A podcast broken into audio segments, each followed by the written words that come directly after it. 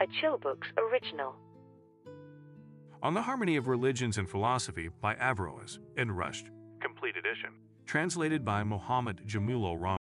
When you need mealtime inspiration, it's worth shopping Kroger, where you'll find over 30,000 mouthwatering choices that excite your inner foodie. And no matter what tasty choice you make, you'll enjoy our everyday low prices, plus extra ways to save, like digital coupons worth over $600 each week. You can also save up to $1 off per gallon at the pump with fuel points. More savings and more inspiring flavors make shopping Kroger worth it every time. Kroger, fresh for everyone. Fuel restrictions apply. Creation of the Universe. The law teaches that the universe was invented and created by God, and that it did not come into being by chance or by itself. The method adopted by the law for proving this is not the one upon which the Ash'arites have depended. For we have already shown that those methods are not specially certain for the learned, nor common enough to satisfy all the classes of men. The methods which are really serviceable are those which have a very few premises, and the results of which fall very near to the commonly known ideas. But in instructing the common people, the law does not favor statements composed of long and complete reasoning, based upon different problems. So everyone who, in teaching them, adopts a different course and interprets the law according to it, has lost sight of its purpose and gone astray from the true path. And so also, the law in giving illustrations for its reasoning uses only those which are present before us. Whatever has been thought necessary for the common people to know has been explained to them by the nearest available examples, as in the case of the Day of Judgment.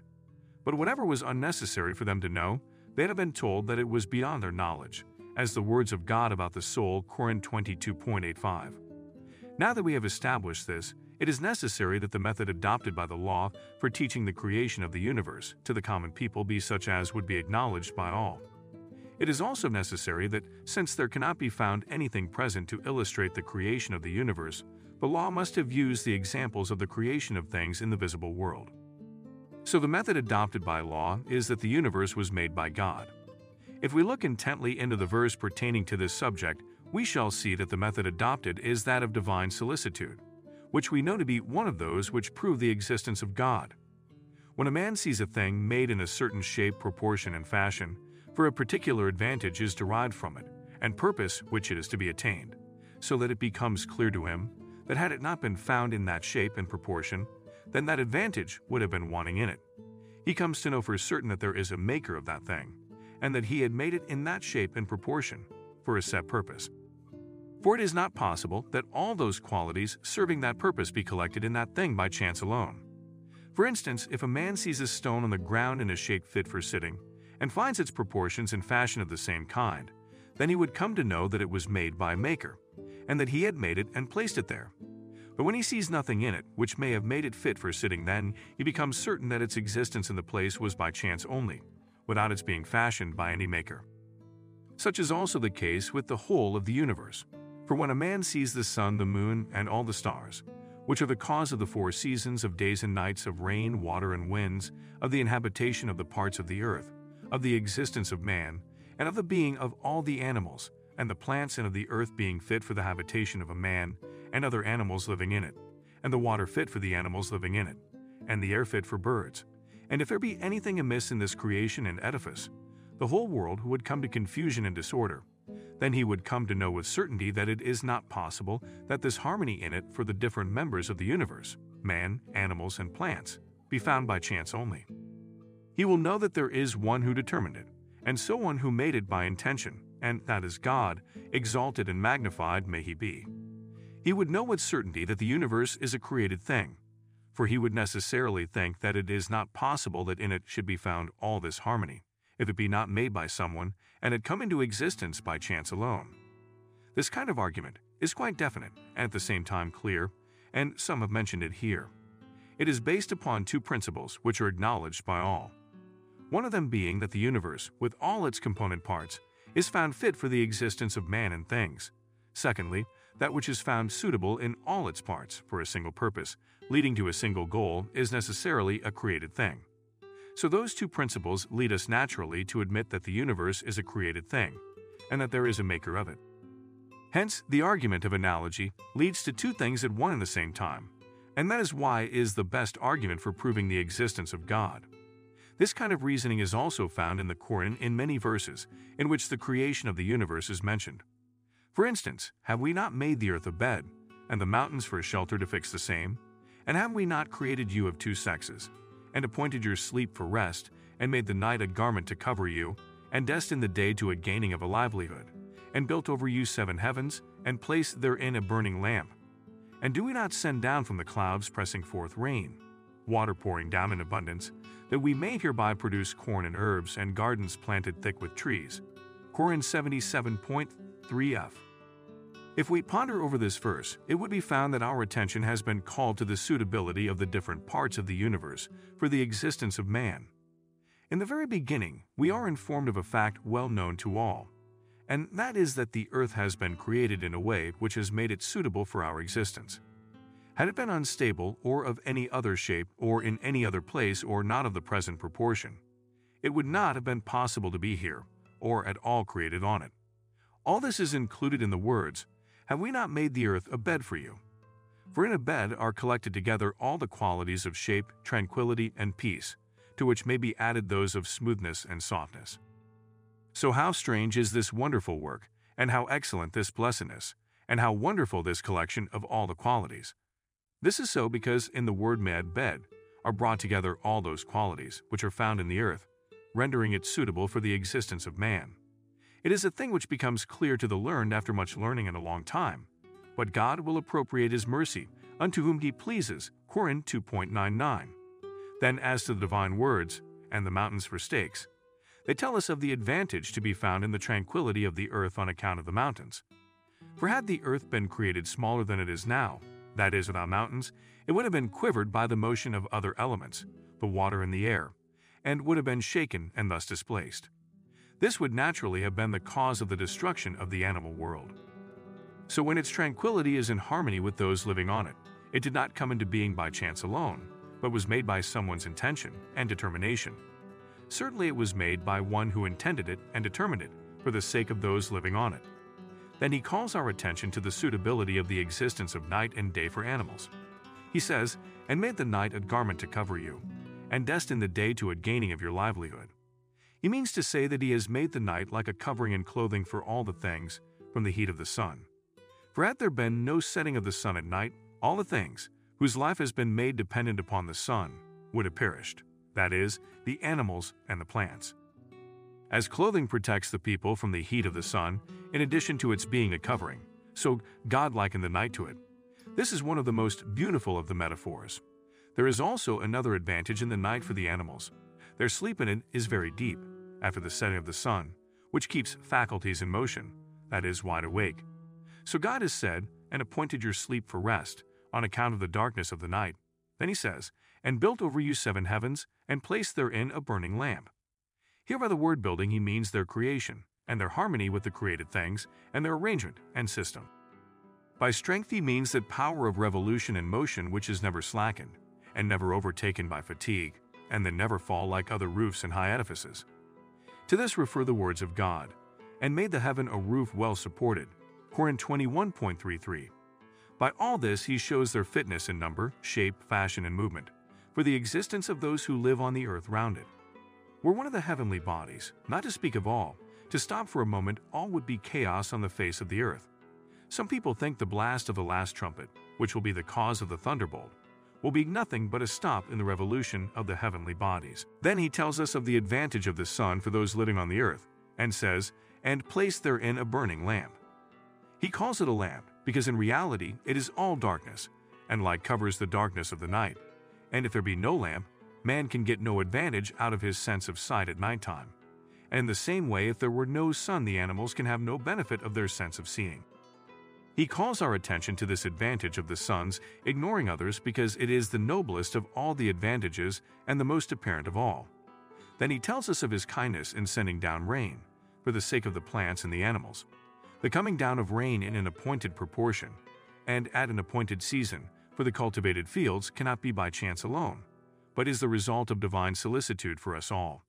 So he says, And do we not send down from the clouds pressing forth rain?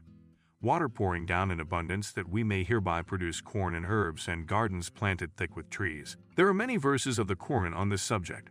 For instance, he says, Do you not see how God has created the seven heavens, one above another, and has placed the moon therein for a light, and has appointed the sun for a taper? God has also provided and caused you to bring forth wheat from the earth. Koran 71.14 to 16. If we were to count all such verses and comment upon them, showing the kindness of the Creator for the created, it would take too many volumes. We do not intend to do it in this book. If God should grant us life and leisure, we shall write a book to show the kindness of God to which He has called our attention. It should be known that this kind of argument is just contrary to that which the Ash'arites think leads to the knowledge of God. They think that the creation does not lead us to the knowledge of God through any of His goodness, but through possibility, that is, the possibility which is found in all things, which we can understand to be of His shape or of quite a contrary one. But if this possibility be found alike in both the cases, then there is no wisdom in the creation of the universe, and there is found no harmony between man and the parts of it. For, as they think, if it is possible for the things to have any other form than they have now, then there can exist no harmony between man and other existent things by the creation of which God has obliged man and commanded him to be thankful to him. This opinion, by which the creation of man, as a part of the universe, is just as possible, for instance, as his creation in the void, is like the opinion of those who say that man exists, but he could have been created in quite a different shape, and yet could perform actions like a man. According to them, it is also possible that he may have formed the part of another universe quite different from the existing one. In that case, the blessing of the universe can have no obligation for man, for they are not necessary for his purpose. Hence, man is quite careless of them, and they of him. So their existence is no blessing to him. This is all against the nature of man. On the whole, a man who denies the existence of the effects arranged according to the causes in the question of arts, or whose wisdom cannot understand it, then he has no knowledge of the art of its maker. So also a man who denies the existence of an order of effects in accordance with causes in this universe, denies the existence of the Creator altogether. They're saying that God is above these causes, and that they cannot have any bearing on the effects by His command, is very far from the true nature of philosophy. Nay, it is a destroyer of it. For if it is possible to have the same effects with other than the prescribed causes just in the same degree as by them, then where is the greatness in producing the effects from the known causes? It is so because the effects from the causes have one of the following three reasons. Either the existence of the causes will be in place of the effects by compulsion, as a man's taking his food, or their being more perfect, that is, the effect becoming better and more perfect through them, as a man's having two eyes, or they may have neither a better nor a more compulsive effect. In this case, the existence of the effect and the cause would be by chance, without any intention at all, and hence there would be no greatness found in it. For instance, if the shape of a human hand, the number of the fingers, and their length be neither necessary nor adding any perfection in its work in seizing things of different kind, then the actions of the hand from this shape and number of parts would be by chance alone. If it be so, then it makes no difference whether a man is given a hand or a hoof or something else, like the different animals, for their particular actions. On the whole, if we ignore the causes and their effects, then there remains nothing to refute the arguments of those who believe in the creation of the universe by chance alone. That is, those who say that there is no creator at all, and that which has come into being in this universe is the result of material causes. For taking one of the two alternatives, it is not more possible that it may have happened by chance than done by an independent actor. So when the Ash'arites say that the existence of one or more possibilities shows that there is a particular maker of these things, they can answer and say that the existence of things by one of these possibilities was by chance alone, for intention works as one of the causes, and that which happens without any means or cause is by chance. We see that many things come into being in this way. For example, the elements mix together by chance, and then by this unintentional mixing there is produced a new thing. They mix again, and this quite unintentionally produces quite a new thing. In this way, every kind of creation may be said to have come into existence by chance. We say that it is necessary that there be found order and arrangement, the more perfect and finished than what can be imagined. This mixing together of elements is limited and prearranged, and things produced by them are sure to happen, and no disorder has ever happened in them. But all this could not happen by chance alone, for that which happens in this way by chance is of the least value. It is to this that God refers. It is the work of the Lord, who has rightly disposed all things. Koran 27.90. I would like to know what completeness can be found in things made by chance, for such things are by no means better than their opposites. To this God refers in the following words You cannot see in the creation of the most merciful any unfitness or disproportion. Lift your eyes again to heaven, and look whether you see any flaw. Koran 67.3. But what defect can be greater than that all the things can be found with any other quality than they really possess? For the non existent quality may be better than the existing one. In this way, if one thinks that we're the Eastern movement to become Western and vice versa, there would be no difference in the universe, and he has destroyed philosophy altogether. It is like a man who thinks that we're the right side of the animals to become left, and vice versa. There would be no difference at all. For one of the two alternatives is there. For as it is possible to say that it is made according to one alternative by an independent maker, so it is possible to assert that it was all made by chance alone. For we see so many things coming into being by themselves. It is quite clear to you that all the people see that lower kinds of creation could have been made in a different way from that in which they really are. And as they see this lower degree in many things, they think that they must have been made by chance. But in the higher creation, they know that it is impossible to have been made in a more perfect and excellent form than that given to it by the Creator. So, this opinion, which is one of the opinions of the Mutakallimun, is both against the law and philosophy. What we say is that the opinion of possibility in creation is closer to a complete denial of God than leading us nearer to Him. At the same time, it falsifies philosophy. For if we do not understand that there is a mean between the beginnings and ends of the creation, upon which is based the ends of things, then there can neither be any order nor any method in it. And if they be wanting, then there can be no proof of the existence of an intelligent and knowing Maker. For taking them together with cause and effect, we are led to the fact that they must have been created by wisdom and knowledge. But on the other hand, the existence of either of two possibilities shows that they may have been performed by a not knowing Maker and by chance alone. Just as a stone falling on the earth may fall in any place, on any side, and in any form. It will show the one of the existence, either of a creator at all or at least of a wise and knowing creator. The thing which has compelled the Mutakallimun of the Ash'arites to adopt this opinion is a denial of the action of those natural forces which God has put in all things, as He has endowed them with life, power, and so forth. They avoided the opinion that there was any other creator but God, and God forbid that there be any other, for He is the only creator of the causes, and they are made effective by His command only. We will talk of this in detail when discoursing on fate and predestination. They were also afraid that by admitting the natural causes, they might be accused of saying that the universe came into being by chance only. They would have known that a denial of it means a denial of a great part of the arguments, which can be advanced for a proof of the existence of God. One who denies any part of God's creation denies his work, which falls very near to a denial of a part of his attributes. On the whole, as their opinion is based upon hasty conclusions, which come to the mind of a man by superficial thought, and as apparently it appears that the word intention can be applied to one who has power to do bad or otherwise, they saw that if they did not admit that all the creation is possible, they would not be able to say that it came into existence by the action of an intending creator.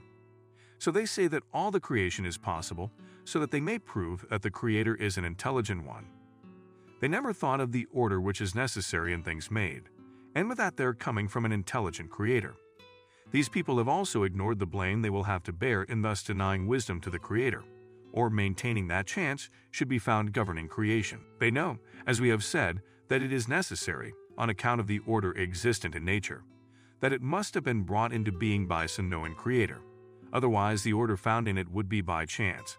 When they were compelled to deny the natural forces, they had to deny with them a large number of those forces, which God has made subservient to His command for the creation and preservation of things. For God has created some things from causes which He has produced from outside. These are the heavenly bodies. There are other things which He has made by causes placed in the things themselves, that is, the soul and other natural forces, by which He preserves those things. So, how wicked is the man who destroys philosophy and invented a lie about God? Koran 3.88. This is only a part of the change which has taken place in the law, in this and other respects, which we have already mentioned, and will mention hereafter. From all this, it must have become clear to you that the method which God had adopted for teaching His creatures, that the universe is made and created by Him, is the method of kindness and wisdom, towards all His creatures and especially towards man. It is a method which bears the same relation to our intellect, as the sun bears to our senses.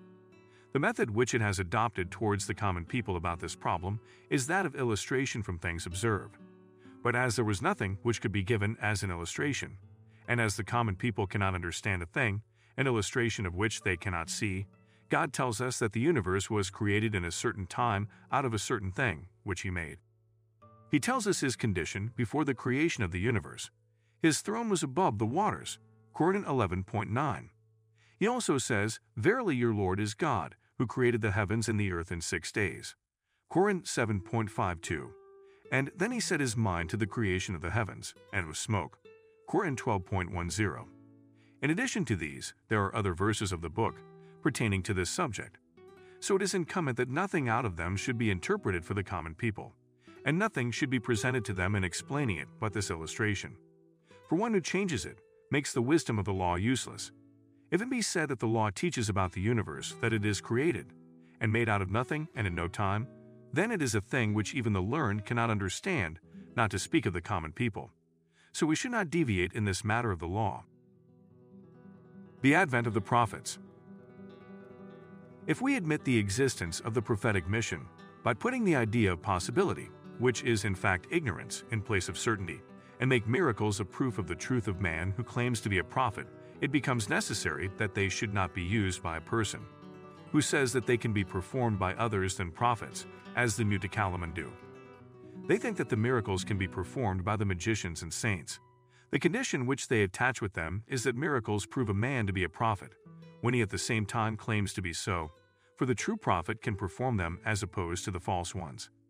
This is an argument without any proof, for it can be understood either by hearing or reason that is, it is said that one whose claims to prophecy are wrong, cannot perform miracles, but, as we have already said, when they cannot be performed by a liar, then they can only be done by the good people, whom God has meant for this purpose. These people, if they speak a lie, are not good, and hence cannot perform the miracles. But this does not satisfy the people who think miracles to be possible from the magicians, for they certainly are not good men. It is here that the weakness of the argument lies. Hence, some people have thought that the best thing is to believe that they cannot be performed but by the prophets. It is clear to you from the life of the prophet, peace be upon him, that he never invited any man or community to believe in his prophecy, and that which he has brought with him from God, by means of the performance of any miracles in support of his claim, such as changing one element into another. Whatever miracles did appear from him were only performed in the natural course of things, without on his part any intention of contention or competition. The following words of the Quran will make this clear, and they say, we will by no means believe in you until you cause a spring of water to gush forth for us out of the earth, and you have a garden of palm trees and vines, and you cause rivers to spring forth from the midst thereof in abundance, or you cause that heaven to fall down in pieces upon us, as you have given out, or you bring down God and the angels to vouch for you, or you have a house of gold, or you ascend by a ladder to heaven. Neither will we believe you're ascending there alone, until you cause a book to descend unto us, bearing witness of you which we may read. Answer. My Lord be praised. Am I other than a man sent as an apostle? Quran 17.92 to 95. Then again, nothing hindered us from sending you with miracles, except that the former nations have charged them with imposture. Quran 17.61. The thing by which we invited the people to believe in him, and with which he vied with them, is the Quran. For, says God, say verily, if men and jinn were purposely assembled, that they might produce a book like this Quran, they could not produce one like unto it, although the one of them assigned the other. Quran 17.90. Then further he says, Will they say, He hath forged the Quran? Answer, Bring therefore ten chapters like unto it forged by yourself. Quran 11.16. This being the case, the miracle of the Prophet, with which he vied with the people, and which he advanced as an argument for the truth of his claim to the prophetic mission, was the Quran. If it be said that this is quite clear, but how does it appear that the Quran is a mirage, and that it proves his prophecy? While just now we have proved the weakness of the proof of prophecy by means of miracles without any exceptions in the case of any prophet. Besides, the people have differed in taking the Quran to be a miracle at all.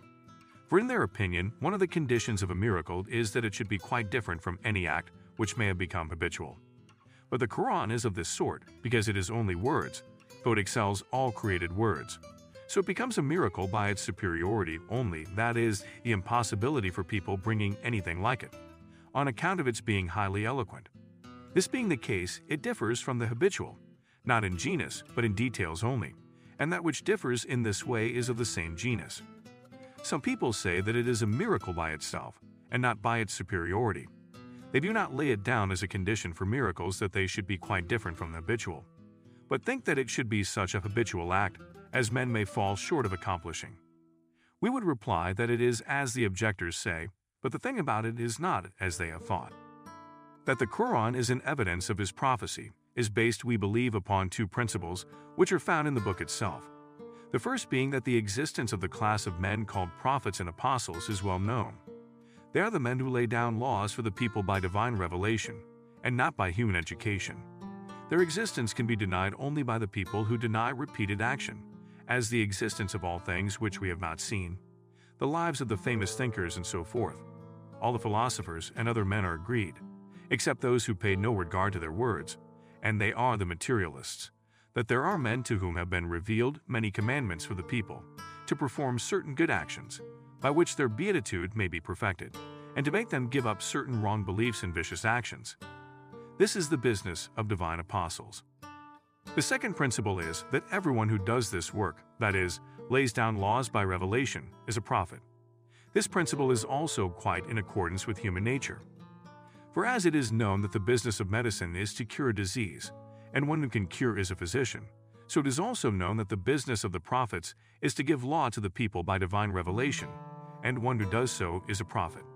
The book mentions the first principle in the following Verily, we have revealed our will unto you, as we have revealed it unto Noah, and the prophets who succeeded him. And we have revealed it unto Abraham, and Ishmael, and Isaac, and Jacob, and the tribes, and unto Jesus, and Job, and Jonas, and Aaron, and Solomon. And we have given you the Quran as we gave the Psalms unto David. Some apostles have we sent, whom we have mentioned unto you, and God spoke unto Moses, discoursing with him. Quran 4.161 to 162. And again, say, I am not alone among the apostles. Quran 46.8. The second principle is that Muhammad, peace be upon him, has done the work of a prophet, that is, has given law to the people by divine revelation. This also can be known from the Quran, where God mentions it. He says, O men, now is an evident proof come unto you from your Lord, and we have sent down unto you manifest light. Quran 4.173. By manifest light is meant the Quran. Again he says, O men, now is the apostle come unto you from your Lord. Believe therefore, it will be better for you. Quran 4.168. And again, but those among them who are well grounded in knowledge and faithful, who believe in that which has been sent down unto you, and that which has been sent down unto the prophets before you. Quran 4.160. And again, God is the witness of the revelation which He has sent down unto you. He sent it down with His special knowledge. The angels are also witness thereof, but God is His sufficient witness. Quran 4.164. Of fate and predestination. This is one of the most intricate problems of religion. For if you look into the traditional arguments, hadith, about this problem, you will find them contradictory. Such also being the case with arguments of reason. The contradiction in the arguments of the first kind is found in the Quran and the Hadith. There are many verses of the Quran, which by their universal nature teach that all the things are predestined and that man is compelled to do his acts. Then there are verses which say that man is free in his acts and not compelled in performing them. The following verses tell us that all the things are by compulsion and are predestined. Everything have we created bound by a fixed degree. Quran 56.49. Again, with him, everything is regulated according to a determined measure. Quran 13.9. Further, he says, No accident happened in the earth, nor in your persons, but the same was entered in the book Verily, it is easy with God. Quran 57.22. There may be quoted many other verses on this subject. Now, as to the verses which say that man can acquire deeds by free will, and that things are only possible and not necessary, the following may be quoted, or he destroys them by shipwreck, because of that which their crew have merited, though he pardons many things. Quran 42.32. And again, whatever misfortune befalls you is sent you by God, for that which your hands have deserved. Quran 42.32. Further, he says, But they who commit evil, equal thereunto. Quran 10.28. Again, he says, It shall have the good which it gains, and it shall have the evil which it gains. Quran 2.278. And, and as to Thamud, we directed them, but they loved blindness better than the true directions. Quran 41.16. Sometimes contradiction appears even in a single verse of the Quran. For instance, he says, after a misfortune has befallen you, you had already attained two equal advantages. Do you say, Whence comes this? Answer, This is from yourselves. Quran 3.159. In the next verse, he says, And what happened unto you, on the day whereon the two armies met, was certainly by permission of the Lord. Quran 3.160. Of this kind also is the verse, Whatever good befalls you, O man, it is from God, and whatever evil befalls you, it is from yourself. Quran 4.81. While the preceding verse says, All is from God. Quran 4.80. Such is also the case with the hadith. The Prophet says, Every child is born in the true religion. His parents afterwards turn him into a Jew or a Christian. On another occasion, he said, The following people have been created for hell, and do the deeds of those who are fit for it. These have been created for heaven, and do deeds fit for it. The first hadith says that the cause of disbelief is one's own environments, while faith and belief are natural to man. The other hadith says that wickedness and disbelief are created by God, and man is compelled to follow them. This condition of things has led Muslims to be divided into two groups. The one believe that man's wickedness or virtue is his own acquirement, and that according to these he will be either punished or rewarded. These are the Mutazilites. The belief of the other party is quite opposed to this. They say that man is compelled to do his deeds. They are the Jabarites. The Ash'arites have tried to adopt a mean between these two extreme views. They say that man can do action, but the deeds done, and the power of doing it, are both created by God. But this is quite meaningless. For if the deed and the power of doing it be both created by God, then man is necessarily compelled to do the act. This is one of the reasons of the difference of opinion about this problem. As we have said, there is another cause of difference of opinion about this problem than the traditional one. This consists of the contradictory arguments advanced. For if we say that man is the creator of his own deeds, it would be necessary to admit that there are things which are not done according to the will of God or his authority. So there would be another creator besides God, while the Muslims are agreed that there is no creator but he. If, on the other hand, we were to suppose that man cannot act freely, we'd admit thus he is compelled to do certain acts, for there is no mean between compulsion and freedom.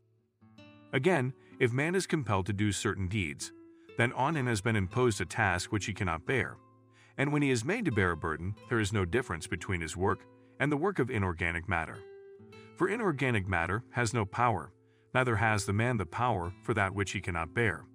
Hence, all people have made capability one of the conditions for the imposition of a task, such as wisdom. We find Abul Ma'ali saying in his Nizamiyah that man is free in his own deeds and has the capability of doing them. He has established it upon the impossibility of imposing a task which one cannot bear, in order to avoid the principle formerly disproved by the Mutazilites, on account of its being unfit by reason. The succeeding Ash'arites have opposed them.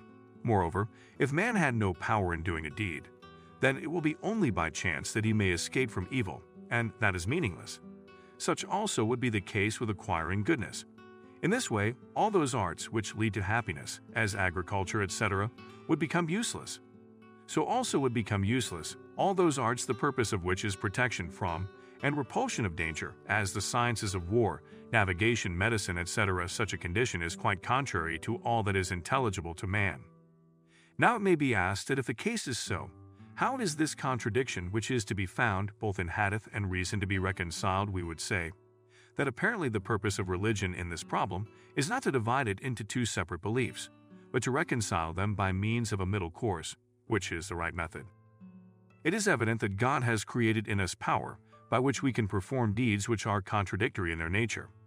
But as this cannot be complete except by the cause which God has furnished for us from outside and the removal of difficulties from them, the deeds done are only completed by the conjunction of both these things at the same time.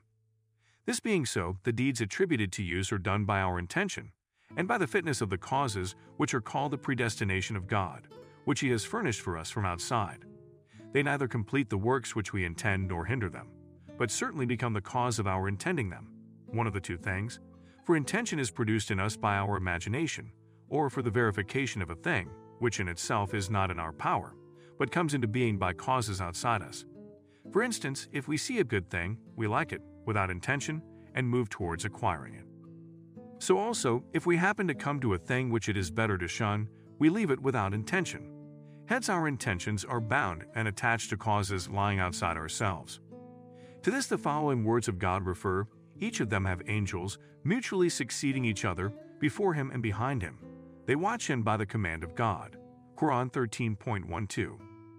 As these outside causes take this course according to a well defined order and arrangement, and never go astray from the path which their Creator has appointed for them, and our own intentions can neither be compelled nor ever found on the whole, but by their fitness, so it is necessary that actions too should also be within well defined limits that is, they be found in a given period of time and in a given quantity. This is necessary because our deeds are only the effects of causes lying outside us, and all the effects which result from limited and prearranged causes are themselves limited and are found in a given quantity only. This relation does not exist only between our actions and outside causes, but also between them and the causes which God has created in our body, and the well defined order existing between the inner and outer causes. This is what is meant by fate and predestination, which is found mentioned in the Quran and is incumbent upon man. This is also the preserved tablet, Quran 85.22. God's knowledge of these causes and that which pertains to them is the cause of their existence. So no one can have a full knowledge of these things except God, and hence he is the only knower of secrets, which is quite true. As God has said, Say, none either in heaven or earth, know that which is hidden besides God. Quran 27.67. A knowledge of causes is a knowledge of secret things, because the secret is a knowledge of the existence of a thing before it comes into being, and as the arrangement and order of causes bring a thing into existence or not at a certain time.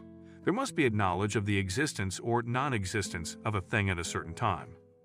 A knowledge of the causes as a whole is the knowledge of what things would be found or not found at a certain moment of time.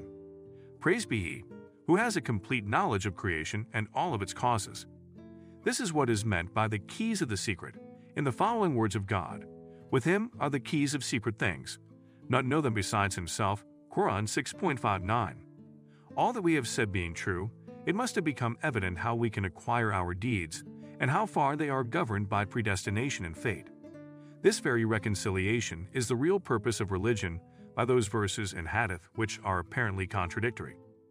When their universal nature be limited in this manner, those contradictions should vanish by themselves, and all the doubts which were raised before about the contradictory nature of reason would disappear. The existent things from our volition are completed by two things our intention and the other causes. But when the deeds are referred to only by one of these agencies, doubts would rise. It may be said as a good answer, and here reason is in perfect agreement with religion but it is based upon the principles that these are agreed that there are creative causes bringing into existence other things, while the Muslims are agreed that there is no creator but God. We would say that whatever they have agreed upon is quite right, but the objection can be answered in two ways. One of them is that this objection itself can be understood in two ways.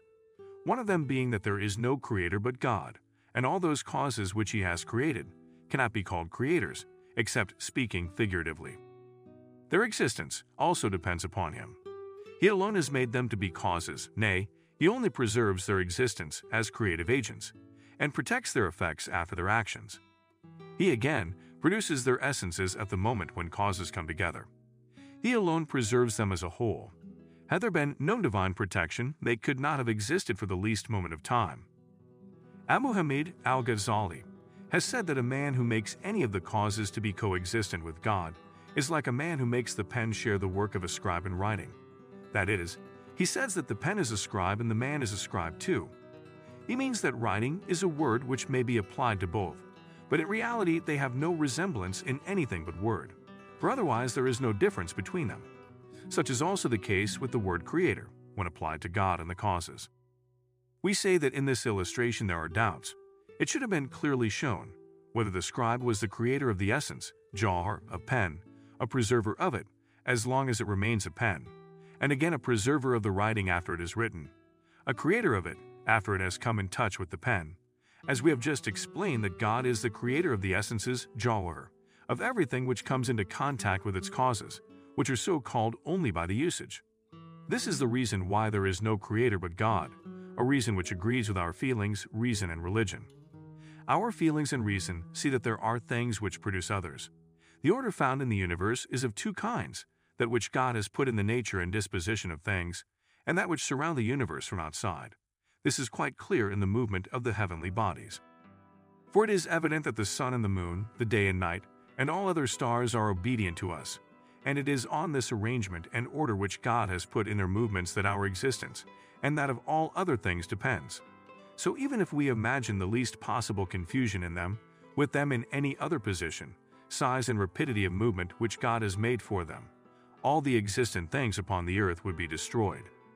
This is so because of the nature in which God has made them and the nature of the things which are affected by them. This is very clear in the effects of the sun and the moon upon things of this world, such also being the case with the rains, winds, seas, and other tangible things. But the greater effect is produced upon plants, and upon a greater number or all on the animals.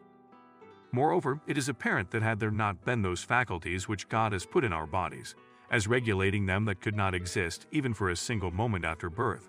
But we say, had there not been the faculties found in all the bodies of the animals, and plants, and those found in the world by the movement of the heavenly bodies, then they would not have existed at all, not even for a twinkling of the eye.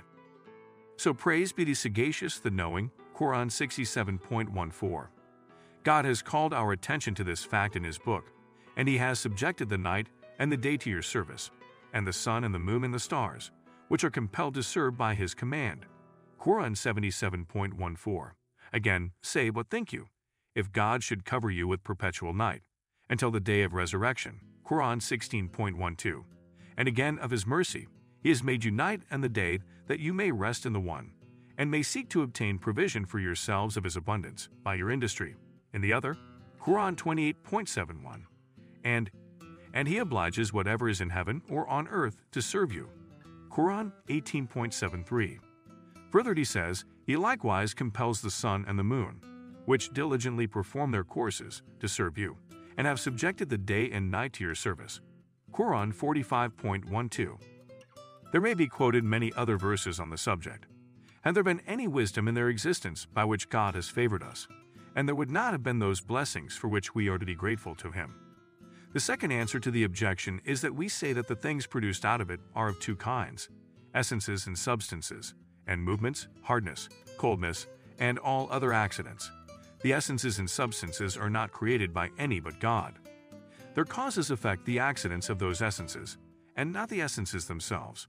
For instance, man and woman are only the agents, while God is the real creator of the child and the life in it. Such is also the case with agriculture. The earth is prepared and made ready for it, and the seed scattered in it. But it is God who produces the ear of the grain. So there is no creator but God, while created things are but essences. To this refer the words of God. O men, a parable is propounded unto you, therefore hearken unto it. Verily, the idols which you invoke, besides God, can never create a single fly, although they may all assemble for the purpose.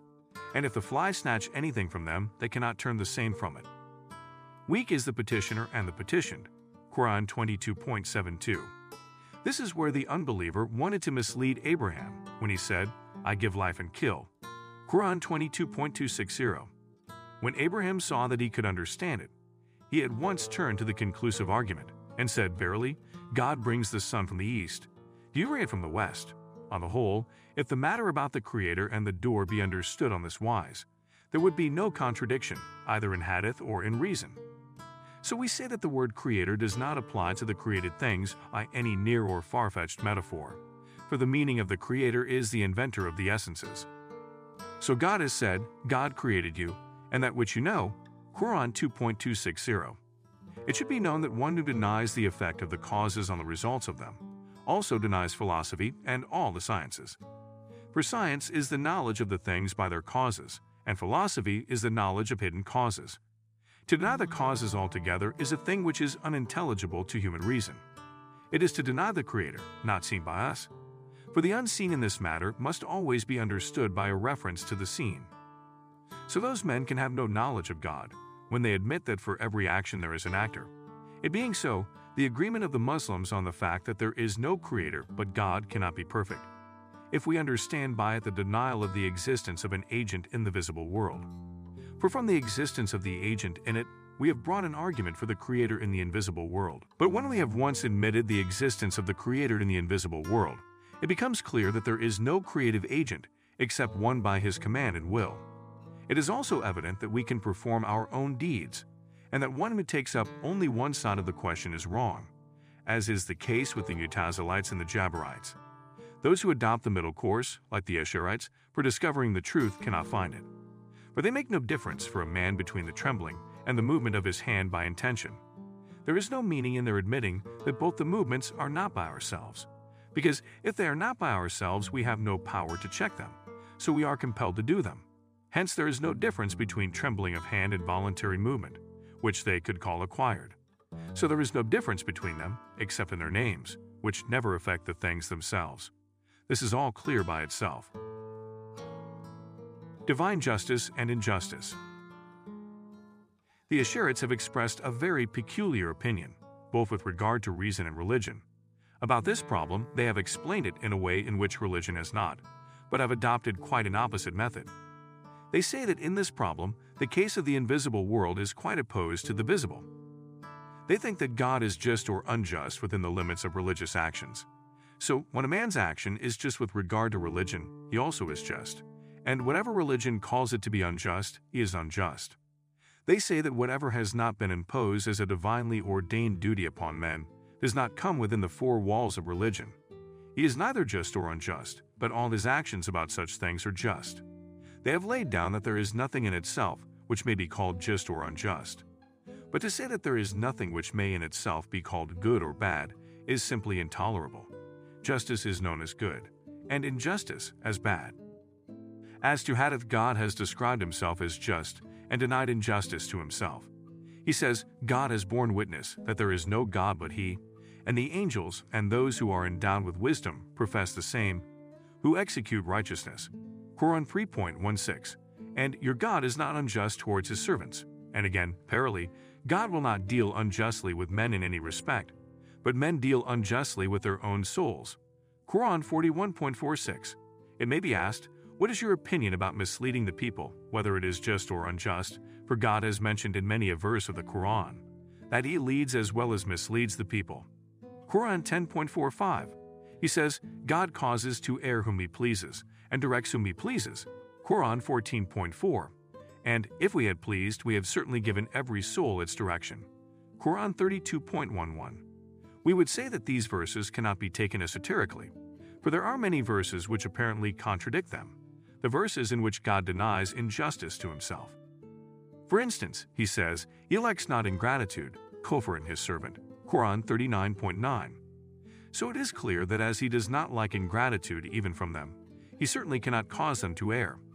As to the statement of the Ash'arites that God sometimes does things which he does not like, and orders others which he does not want, God forbid us from holding such a view about him, for it is pure infidelity. That God has not misled the people and has not caused them to err will be clear to you from the following verses. Wherefore be you orthodox and set your face towards true religion, the institution of God, to which He has created man kindly disposed. Quran 30.29. And when your Lord drew forth their posterity from the lions of the sons of Adam. Quran 7.171. A hadith of the Prophet says, Every child is born according to the divine constitution. These being contradictions in this problem, we should try to reconcile them so that they may agree with reason.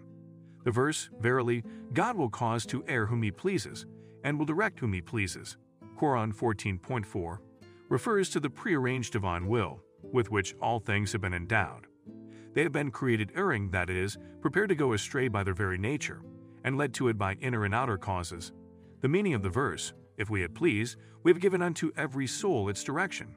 Quran 35.9 is that he thought of not creating people ready to err by their nature or by the outer causes, or by both, though he could have done so. But as the dispositions of men are different, the words may mislead the one and direct the other. For these are the verses which speak of misleading the people. For instance, he will thereby mislead many, and will direct many thereby. But he will not mislead any thereby except the transgressors. Quran 2.24 and we have appointed the vision which we showed you. Quran 17.62, and also the tree cursed in the Quran, and the verses about the number of angels of hell. Thus does God cause to err whom he pleases, and he directs whom he pleases. Quran 74.34. It means that for evil natures, these verses are misleading. As for the sick bodies, even good drugs are injurious. The Day of Judgment. Come the Day of Judgment, some believe that the body will be different from our present body. This is only transient, that will be eternal. For this also there are religious arguments. It seems that even Abdullah ben Abbas held this view. For it is related of him that he said, There is naught in this world of the hereafter but names. It seems that this view is better suited to the learned men because its possibility is based upon principles, in which there is no disagreement according to all men. The one being that the soul is immortal, and the second is that the return of the souls into other bodies does not look so impossible as the return of the bodies themselves. It is so because the material of the bodies here is found following and passing from one body to another. At one and the same matter is found in many people and in many different times. The example of bodies cannot be found, for their matter is the same. For instance, a man dies and his body becomes dissolved into earth. The earth ultimately becomes dissolved into vegetable, which is eaten by quite a different man from whom another man comes into being. If we suppose them to be different bodies, then our aforesaid view cannot be true. The truth about this question is this question is that man should follow that which he himself has thought out, but anyhow it should not be the view which may deny the fundamental principle altogether. For this would be denying its existence. Such a belief leads to infidelity, on account of a distinct knowledge of this condition being given to man, both by religion and by human reason which is all based upon the eternal nature of the soul. If it be said whether there is any argument or information in the law about this eternal nature of the soul, we would say that it is found in the Quran itself, where God says, God takes unto himself the souls of men at the time of their death, and those which die not he also takes in their sleep. Quran 39.43. In this verse, sleep and death have been placed upon the same level, on account of the change in its instrument, and in sleep on account of a change in itself. Had it not been so, it would not have come to its former condition after awakening.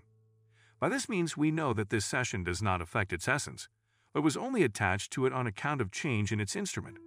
So it does not follow that with the cessation of the work of the instrument, the soul also ceases to exist. Death is only a cessation of work, so it is clear that its condition should be like that of sleep. As someone has said, that if an old man were to get the eyes of the young, he would begin to see like him.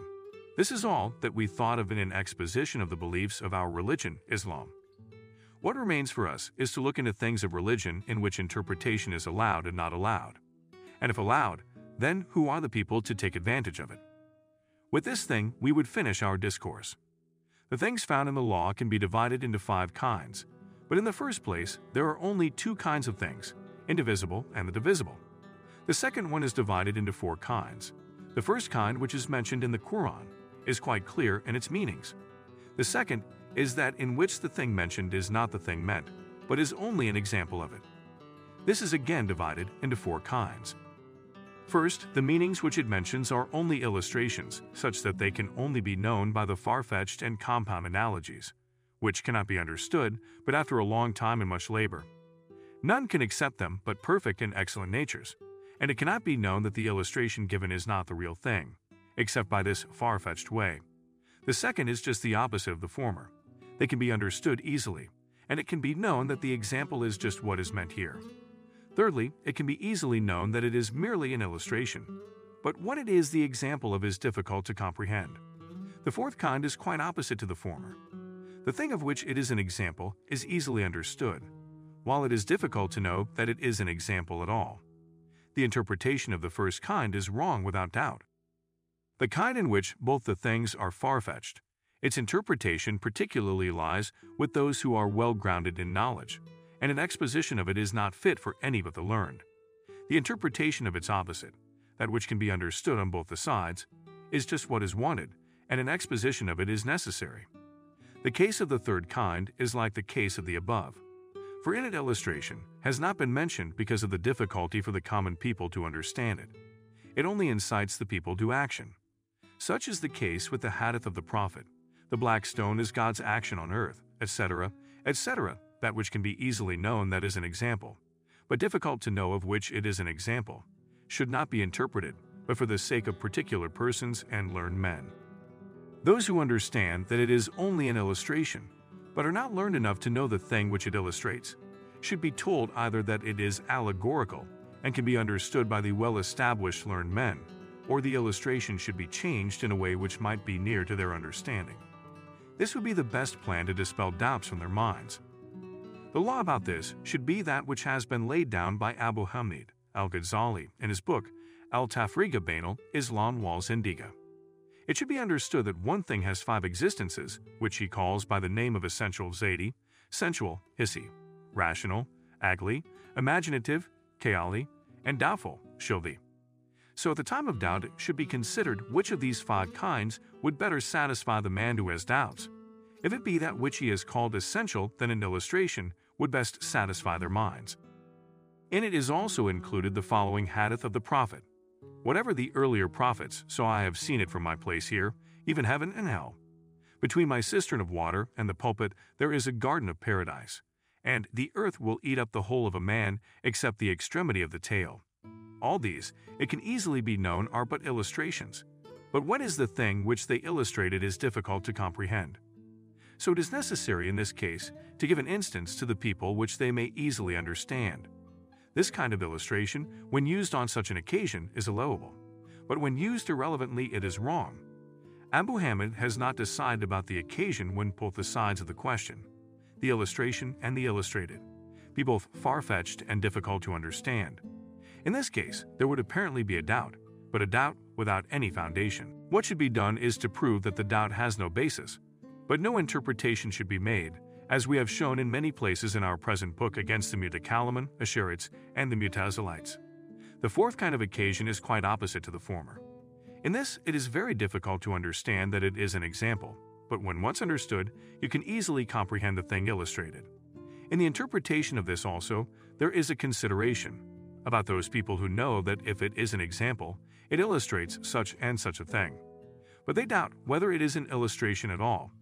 If they are not learned people, the best thing to do with them is not to make any interpretation, but only to prove the fallacy of the views which they hold about its being an illustration at all. It is also possible that an interpretation may make them still distant from the truths on account of the nature of the illustration and the illustrated. For these two kinds of occasions, if an interpretation is given, they give rise to strange beliefs, far from the law, which, when disclosed, are denied by the common people. Such has been the case with the Sufis and those learned men who have followed them. When this work of interpretation was done by people who could not distinguish between these occasions, and made no distinction between the people for whom the interpretation is to be made, there arose differences of opinion, at last forming into sects, which ended in accusing one another with unbelief. All this is pure ignorance of the purpose of the law. From what we have already said, the amount of mischief done by interpretation must have become clear to you. We always try to acquire our purpose by knowing what should be interpreted and what not, and when interpreted, how it should be done, and whether all the difficult portions of the law and hadith are to be explained or not. These are all included in the four kinds which have already been enumerated.